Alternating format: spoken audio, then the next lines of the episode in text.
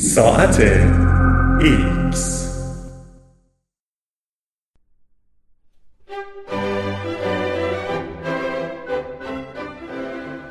صبح کوانتومی شما بخیر. چگونه علم ریز ذرات شما را قادر به بویدن، دیدن، لمس کردن و خیلی کارهای دیگر می کند. نوشته تیم فولگر.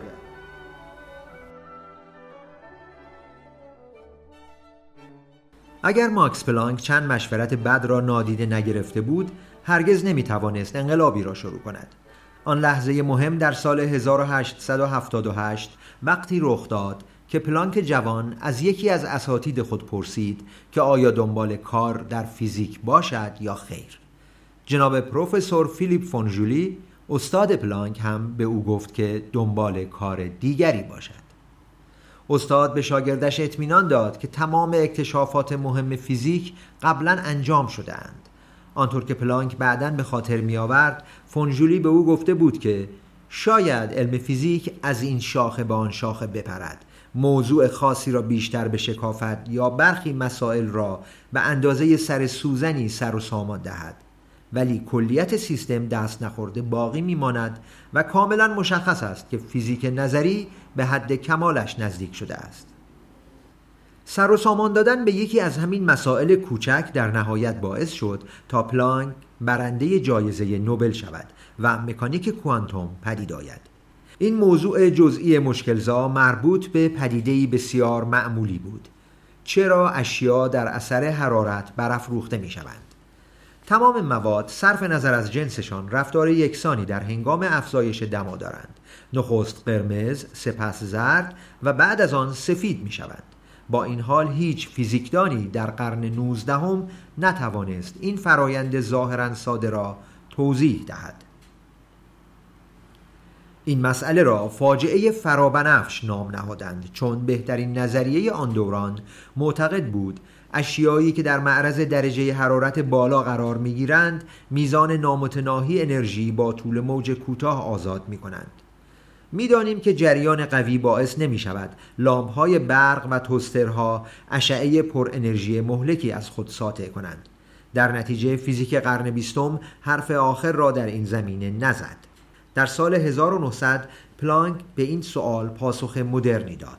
او اظهار کرد یا در واقع حدس زد که انرژی را تنها می‌توان در قالب بسته‌های گسسته یا کوانتا جذب یا ساطع کرد. این ایده انحرافی اساسی از فیزیک به اصطلاح کلاسیک بود که معتقد بود انرژی به صورت روان و پیوسته جریان پیدا می کند. در آن زمان پلانک نمی توانست ایده خود را از لحاظ نظری توجیه کند، ولی معلوم شد که این ایده در هر صورت جواب می دهد. کوانتا در واقع ظرفی برای مقدار انرژی بود که اشیای حرارت دیده می توانستند در هر دمایی از خود گسیل کنند. در نتیجه فرضیه اشعه مهلک کنار رفت. بنابراین انقلاب کوانتوم شروع شد. دهه‌ها کار نظریه درخشان توسط آلبرت اینشتین، ورنر هایزنبرگ، نیلز بور و سایر غول‌ها لازم بود تا الهام پلانک به نظریه‌ای کامل تبدیل شود. ولی نقطه شروع این نظریه این بود که کسی نمی‌دانست چه اتفاقاتی برای اشیا در اثر حرارت رخ می‌دهد. نظریه حاصل، مکانیک کوانتوم، به ذرات انرژی در سطح بسیار کوچک می‌پردازد که با تجربه روزمره‌مان فاصله دارد و دستگاه‌های حسی پستانداران قادر به تشخیص این پدیده نیستند. البته این پدیده کاملاً هم نامرئی نیست. برخی اثرات کوانتومی در شرایط عادی و با چشم غیر مسلح نامرئی هستند، همانند پرتوهای خورشید و سوسو زدن ستاره‌ها که قبل از مکانیک کوانتوم قابل توضیح نبودند. در دنیای روزمره چه میزان از دنیای کوانتوم را میتوانیم تجربه کنیم؟ حواسمان چه نوع اطلاعاتی را درباره ماهیت اصلی واقعیت میتوانند جمع کنند؟ در کل وقتی ریشه خود نظریه کوانتوم برای ما روشن میشود، میبینیم که پدیده های کوانتومی درست زیر دماغ ما اتفاق میافتند. یا در واقع شاید بهتر باشد بگوییم این پدیده ها درست درون دماغمان رخ می دهند.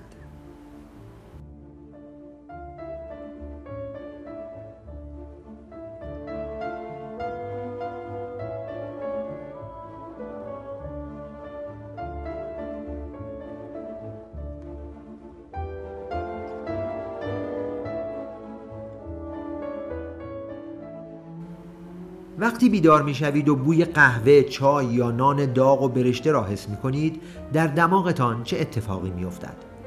از دماغ که اندامی حسی است و در صورتتان قرار دارد درک اندکی داریم. فرد درخشانی مانند انریکو فرمی، سازنده نخستین راکتور هسته‌ای جهان، یک بار هنگام سرخ کردن پیاز به دوستش گفت: چقدر خوب میشد اگر میفهمیدیم که حس بویایی من چگونه کار میکند. فرض کنید که در تخت خواب خود دراز کشیده اید و فرد دیگری مقداری قهوه سوماترایی دم کرده است. مولکول‌های این قهوه در هوا پخش میشوند. هوایی که استنشاق می‌کنید برخی از این مولکول‌ها را وارد حفره بینیتان می‌کند که بین چشمان و درست بالای سقف دهانتان قرار دارد. این مولکول‌ها به لایه مخاط بالای سوراخ بینی می‌چسبند و درون نورون‌های بویایی جای می‌گیرند. نورون‌های بویایی که همانند شاخک‌های عروس دریایی از مغز آویزانند، تنها بخشی از دستگاه عصبی مرکزی اند که همواره در معرض دنیای بیرون قرار دارند.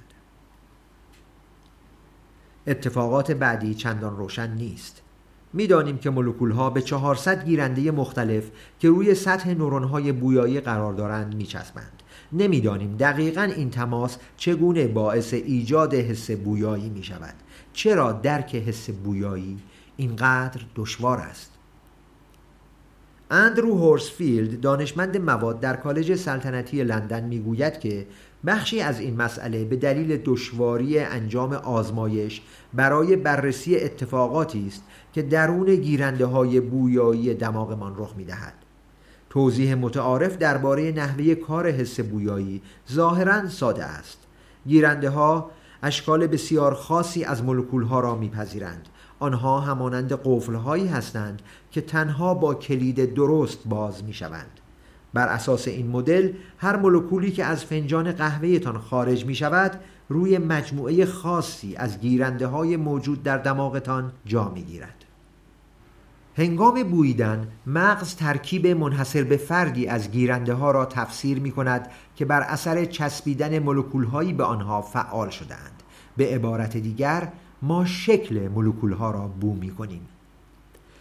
اما مدل قفل و کلید مشکل بنیادینی دارد. هورسفیلد می‌گوید ممکن است برخی مولکول‌ها که اندازه و ترکیب بسیار متفاوتی دارند، بوی یکسانی داشته باشند. ظاهراً باید پای چیزی فراتر از شکل مولکول در میان باشد، ولی این چیز چیست؟ مدل جایگزین بحث برانگیز برای این مدل قفل و کلید، حس بویایی ما را نه تنها ناشی از شکل مولکول‌ها که ناشی از نحوه ارتعاش آنها می‌داند. تمام مولکول‌ها بر اساس ساختارشان همواره به آهستگی با ریتم متمایزی تکان می‌خورند. آیا ممکن است که دماغمان به نحوی فرق بین فرکانس ارتعاش این مولکول‌ها را درک کند؟ لوکا تورین، زیست فیزیکدان در مرکز تحقیقات علوم زیست پزشکی الکساندر فلمینگ در یونان، معتقد است که دماغ ما این توانایی را دارد. تورین که یکی از متخصصان پیشروی جهان در زمینه عطر است، از نظریه ارتعاش که برای نخستین بار توسط مالکوم دایسون در سال 1938 مطرح شد الهام گرفت. وقتی برای نخستین بار تورین در دهه 1990 با ایده دایسون آشنا شد، جستجو برای یافتن مولکول‌هایی را شروع کرد که با استفاده از آنها می توانست این نظریه را آزمایش کند. او ترکیبات سولفور را امتحان کرد که بوی منحصر به فرد و ارتعاش مولکولی مشخصی دارند. سپس تورین نیاز به تشخیص ترکیب کاملا نامرتبطی داشت تا بفهمد که آیا بویی همانند سولفور دارد یا خیر. در نهایت مولکولی حاوی بر را پیدا کرد. قطعاً این مولکول بوی سولفور میداد. او میگوید قضیه دستگیرم شد. فکر کردم که ممکن نیست این اتفاق تصادفی باشد. از این لحظه که تورین همانند ارشمیتوس فریاد یافتم یافتم سر داد، شواهد تجربی را با همکاری هورسفیلد برای کار روی جزئیات فنی که مؤید این ایده بودند گردآوری کرد. 5 سال قبل وقتی تورین و همکارانش آزمایشی را طراحی کردند که در آن دوتریوم جایگزین برخی مولکول‌های هیدروژن موجود در عطر با بوی مشک میشد، دریافتند که افراد میتوانند این فرق را حس کنند. چون هیدروژن و دوتریوم شکل‌های یکسان ولی فرکانس ارتعاش متفاوتی دارند، نتایج دوباره نشان داد که دماغمان در واقع میتواند ارتعاش ها را تشخیص دهد. آزمایش های مشابهی که با استفاده از مگس میوه انجام شد این نتایج را تکمیل کردند. هنوز درباره ایده تورین اختلاف نظر وجود دارد.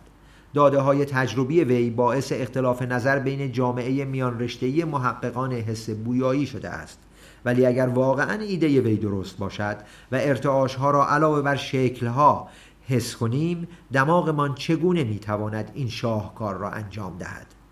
تورین گمان می‌کند که احتمالاً اثری کوانتومی به نام تونل زنی در این زمینه نقش دارد. در مکانیک کوانتوم، الکترون‌ها و سایر ذرات ماهیتی دوگانه دارند. در واقع هم ذره و هم موج هستند.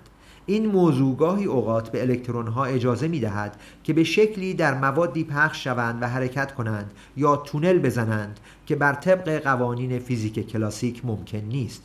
ارتعاش مولکولی مولکول عطر ممکن است باعث کاهش مقدار انرژی که الکترون‌ها برای تونل زدن از یک گیرنده به گیرنده دیگر نیاز دارند بشود. سرعت تونل زنی در مولکول‌های مختلف با یکدیگر فرق دارد و موجب فعال شدن محرک‌هایی می‌شود که باعث احساس بوهای مختلف در مغز می‌گردند. بنابراین ممکن است درون دماغمان تشخیص دهنده الکترونیکی پیچیده‌ای مخفی شده باشد. چگونه ممکن است دماغمان برای بهره‌گیری از این پدیده عجیب کوانتومی تکامل پیدا کرده باشد؟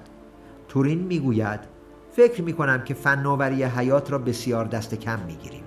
4 میلیارد سال توسعه و تحقیق با سرمایه نامحدود زمانی طولانی است و فکر نمی‌کنم این شکل تکامل شگفت‌انگیزترین کار حیات باشد.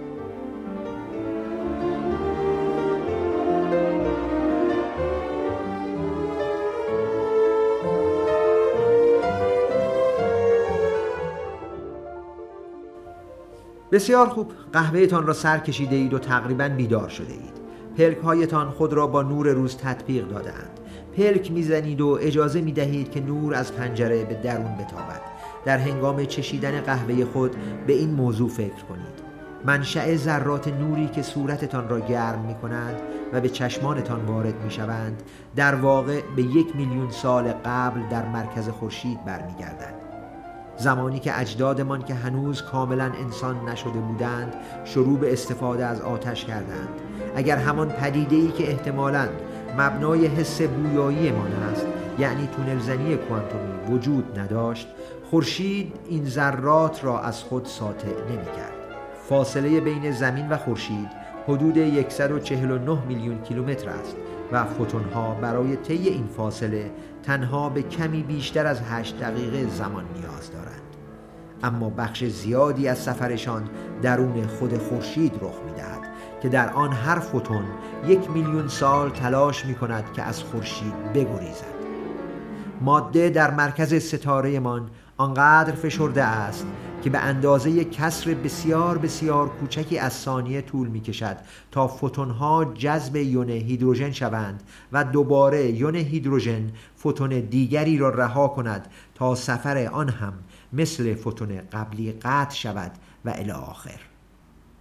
بعد از رخ دادن حدود 1 میلیارد تریلیون از این فعل و انفعالات، در نهایت فوتون در سطح خورشید پدیدار می شود و حرکت زیگزاگ تصادفی خود را برای هزاران هزار سال شروع می کند. اما اگر تونل زنی کوانتومی وجود نداشت، فوتونها هرگز زاده نمی شدند و خورشید نمی درخشید. خورشید و تمام ستاره‌های دیگر در واقع نور را از طریق فرایند همجوشی هسته‌ای تولید می‌کنند. در این فرایند یون‌های هیدروژن به هم برخورد می‌کنند و هلیوم را به وجود می‌آورند و طی این فرایند انرژی آزاد می‌شود. هر ثانیه خورشید حدود 4 میلیون تن ماده را به انرژی تبدیل می‌کند. اما یون‌های هیدروژن بار الکتریکی مثبت دارند و طبیعتاً همدیگر را دفع می‌کنند. بنابراین چگونه ممکن است آنها با همدیگر جوش بخورند؟ با تونل زنی کوانتومی ماهیت موجی پروتون‌ها به آنها اجازه می‌دهد که همانند موج‌هایی که در سطح تالاب پدید می‌آیند اندکی با هم همپوشانی داشته باشند. این همپوشانی باعث می شود که امواج پروتون به قدر کافی به هم نزدیک شوند تا نیروی دیگری بتواند بر دافعه الکتریکی ذرات غلبه کند. پروتون ها با هم جوش می خورند و فوتون منفردی آزاد می شود. چشمانمان به این فوتون ها فوق‌العاده حساسند. برخی آزمایش‌های اخیر نشان داده‌اند که حتی می‌توانیم فوتون‌های منفرد را تشخیص دهیم که این موضوع امکان جالبی را به وجود می‌آورد. آیا می‌توان از انسان‌ها برای آزمایش برخی از ویژگی‌های عجیب مکانیک کوانتوم استفاده کرد؟ به عبارت دیگر، آیا ممکن است یک شخص به صورت مستقیم با دنیای کوانتوم تعامل داشته باشد؟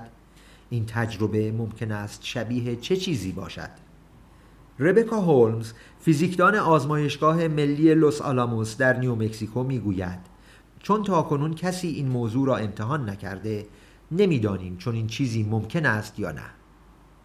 3 سال پیش وقتی او دانشجوی کارشناسی ارشد در دانشگاه ایلینویز بود، عضوی از تیمی به رهبری پول ویات بود که نشان داد افراد می توانند جریان کوتاه نور شامل فقط 3 فوتون را تشخیص دهند. در سال 2016 گروه محققان رقیب به رهبری علی پاشا وزیری در دانشگاه راکفلر نیویورک دریافتند که انسانها می توانند فوتونهای منفرد را مشاهده کنند.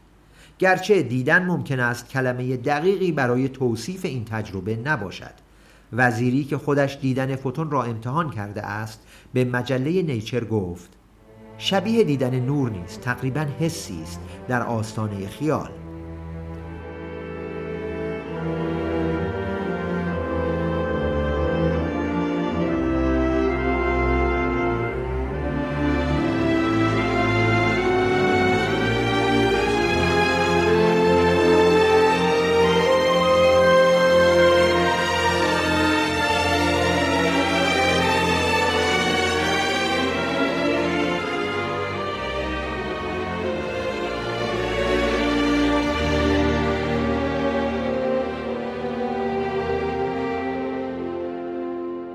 هولمز و وزیری انتظار دارند که در آینده نزدیک برخی آزمایش‌ها ادراک افراد را هنگام وجود فوتون‌ها در حالت‌های کوانتومی پیچیده بیازمایند. مثلا فیزیکدانان ممکن است فوتون منفردی را وارد فرایندی به نام برهم‌نهی کنند که در آن فوتون به صورت همزمان در 2 مکان مختلف وجود دارد. هولمز و همکارانش آزمایشی را مطرح کرده‌اند که شامل 2 سناریو برای آزمایش این موضوع است که آیا افراد می توانند به صورت مستقیم برهم‌نهی فوتون‌ها را درک کنند. در سناریوی نخست، فوتون منفردی به سمت چپ یا راست شبکیه فرد می رود و فرد می گوید که فوتون را در کدام طرف شبکیه حس می کند. اما در سناریوی دیگر، فوتون در حالت برهم‌نهی کوانتومی قرار داده می شود که به آن اجازه می دهد کاری ظاهراً نشدنی را انجام دهد: حرکت به سمت چپ و راست شبکیه به طور همزمان. در این حالت آیا این فرد نور را در 2 سمت شبکیه حس می کند؟ یا فعل و انفعال فوتون با چشم منجر به فروپاشی برهم‌نهی می شود و آنگونه که فیزیکدانان می گویند باعث می شود که فوتون در یکی از 2 موقعیت قرار گیرد و در این صورت آیا همانطور که نظریه اظهار می کند به صورت برابر در سمت راست و چپ قرار می گیرد؟ هولمز میگوید که بر اساس مکانیک کوانتوم استاندارد، فوتون در برهم‌نهی احتمالاً هیچ فرقی با حالتی ندارد که واقعاً به صورت تصادفی در سمت راست یا چپ قرار میگیرد. اگر مشخص شود فردی که در آزمایش شرکت کرده است در واقع فوتون را به صورت همزمان در هر 2 مکان حس می کند، آیا این موضوع به این معنی خواهد بود که خود فرد در حالت کوانتومی است؟ هولمز میگوید شما میتوانید بگویید که ناظر برای مدت زمان بسیار کوتاهی در حالت برهم‌نهی کوانتومی است، اما هیچ کسی تاکنون این موضوع را تجربه نکرده است. بنابراین نمیتوانیم از این موضوع آگاه باشیم، اما این دلیل برای انجام آزمایش کافی است. حال به همان فنجان قهوه برگردیم. فنجان مهم به نظر میرسد. ماده توپری است که با پوست دستتان در تماس است، اما این صرفاً توهم است. هرگز واقعاً هیچ چیزی را لمس نمی کنیم. حداقل 2 سطح جامد با همدیگر در تماس نیستند. بیش از 99.99% اتم فضای خالی است و تقریباً تمام عناصر تشکیل دهنده آن در هسته متمرکز است. وقتی به فنجان با دستتان فشار می‌آورید، این جامد بودن ناشی از مقاومت الکترون‌های موجود در فنجان است. الکترون‌ها خودشان در کل حجمی ندارند. آنها نقطه‌های بادپا و بدون بعدی از بار الکتریکی منفی هستند که همانند ابر حول اتم‌ها و مولکول‌ها قرار دارند. قوانین مکانیک کوانتوم باعث می‌شوند که الکترون‌ها سطوح انرژی مشخصی حول اتم و مولکول داشته باشند. وقتی با دستتان فنجان را می‌گیرید، دستتان الکترون‌ها را مجبور می‌کند که از یک سطح انرژی به سطح دیگر بروند و این کار نیازمند صرف انرژی از جانب عضلات دستتان است که مغز آن را لمس چیزی جامد تفسیر می‌کند.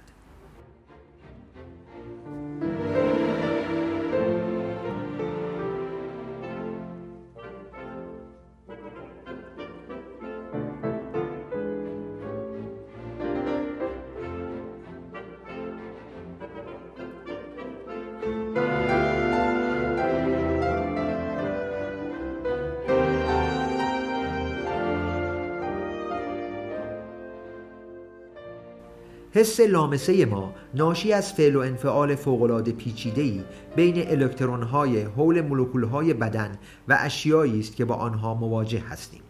بر اساس این اطلاعات مغزمان این توهم را ایجاد می‌کند که بدن‌های جامدی داریم که در جهانی پر از اشیای جامد حرکت می‌کنند. لمس حس دقیقی از واقعیت به ما نمی‌دهد. ممکن است هیچ کدام از ادراک‌هایمان با واقعیت بیرونی منطبق نباشد. دونالد هافمن، دانشمند علوم اعصاب شناختی در دانشگاه کالیفرنیا، معتقد است که حواس و مغزمان طوری تکامل یافته‌اند که ماهیت حقیقی واقعیت را پنهان کنند، نه اینکه آشکار سازند. او میگوید: نظرم این است که واقعیت هر چه که باشد بسیار پیچیده است و پردازش آن برای ما به صرف زمان و انرژی زیادی نیاز دارد. هافمن تصویری را که مغزمان از جهان می‌سازد به رابط گرافیکی نمایشگر کامپیوتر تشبیه می‌کند. تمام آیکون‌های رنگی روی نمایشگر مثل سطل آشغال، نشانگر ماوس، فولدرهای فایل اصلاً هیچ شباهتی به اتفاقاتی که درون کامپیوتر رخ می‌دهند ندارند. آنها انتزاع و ساده‌سازی‌هایی هستند که به ما اجازه تعامل با وسایل الکترونیکی پیچیده را می‌دهند. بنابر دیدگاه هافمن، تکامل مغزمان را تا حد زیادی همانند رابطی گرافیکی شکل داده است که جهان را بدون هیچ گونه وفاداری باز تولید می کند. تکامل به نفع رشد ادراکات دقیق نیست، تکامل به نفع بقاست، یا آنطور که هافمن می گوید تناسب بر حقیقت غلبه می یابد. هافمن و دانشجویان کارشناسی ارشدش صدها هزار مدل کامپیوتری را در سالهای اخیر برای آزمایش ایده‌هایش اجرا کردند. در این شبیه سازی‌ها شکل‌های مصنوعی حیات برای منابع محدود با یکدیگر رقابت می‌کنند. در هر مورد ارگانیسم‌ها طوری برنامه‌نویسی شده‌اند که تأکید کنند تناسب بر ادراکات دقیق اولویت دارد. مثلا اگر یک موجود زنده برای ادراک دقیق مثلا کل مقدار آب موجود در محیط تنظیم شده باشد، رقابت را به موجود زنده‌ای می‌بازد که موضوع را ساده‌تر می‌فهمد: میزان بهینه آب مورد نیاز برای زنده ماندن. بنابراین در حالی که ممکن است یک موجود زنده بازنمایی دقیق‌تری از واقعیت بسازد، این بازنمایی باعث افزایش شانس بقای آن نمی‌شود. مطالعات هافمن منجر به این نتیجه گیری مهم شده است: به میزانی که با تناسب تطبیق پیدا کرده ایم، با واقعیت تطبیقی نداریم. نمی‌توانید هر دو را با هم داشته باشید. ایده‌های او با آنچه برخی از فیزیکدانان یکی از پیام‌های اصلی نظریه کوانتوم می‌دانند منطبق است. واقعیت کاملاً عینی نیست. نمی‌توانیم خودمان را از جهانی که ناظرش هستیم منفک کنیم. هافمن کاملاً این دیدگاه را می‌پذیرد. او می‌گوید فضا فقط یک ساختمان داده است و اشیای فیزیکی خودشان ساختمان‌های داده‌ای هستند که ما ایجاد می‌کنیم. وقتی به تپه‌ای نگاه می‌کنم آن ساختمان داده را می‌سازم، سپس به جای دیگری نگاه می‌کنم و آن ساختمان داده را دور می‌اندازم چون به آن نیازی ندارم. همانطور که تحقیقات هافمن نشان می‌دهد، هنوز به معنای کامل نظریه کوانتوم و گفته‌های آنها درباره ماهیت واقعیت پی نبرده‌ایم. خود پلانک بخش زیادی از عمرش را صرف درک این نظریه کرد که خودش در تبیین آن نقش داشت و همیشه هم به هستی عینی که مستقل از ما وجود دارد باور داشت. پلانک درباره علت انتخاب فیزیک برخلاف توصیه استادش میگوید: دنیای بیرون چیزی مستقل از انسان است، چیزی مطلق است و تحقیق درباره قوانین حاکم بر این دنیای مطلق برای من مهمترین هدف علمی در زندگیم است. شاید یک قرن دیگر و انقلابی دیگر لازم باشد تا نشان دهد پلانک درک درستی داشت یا همانند پروفسور فون ژولی اشتباه میکرد.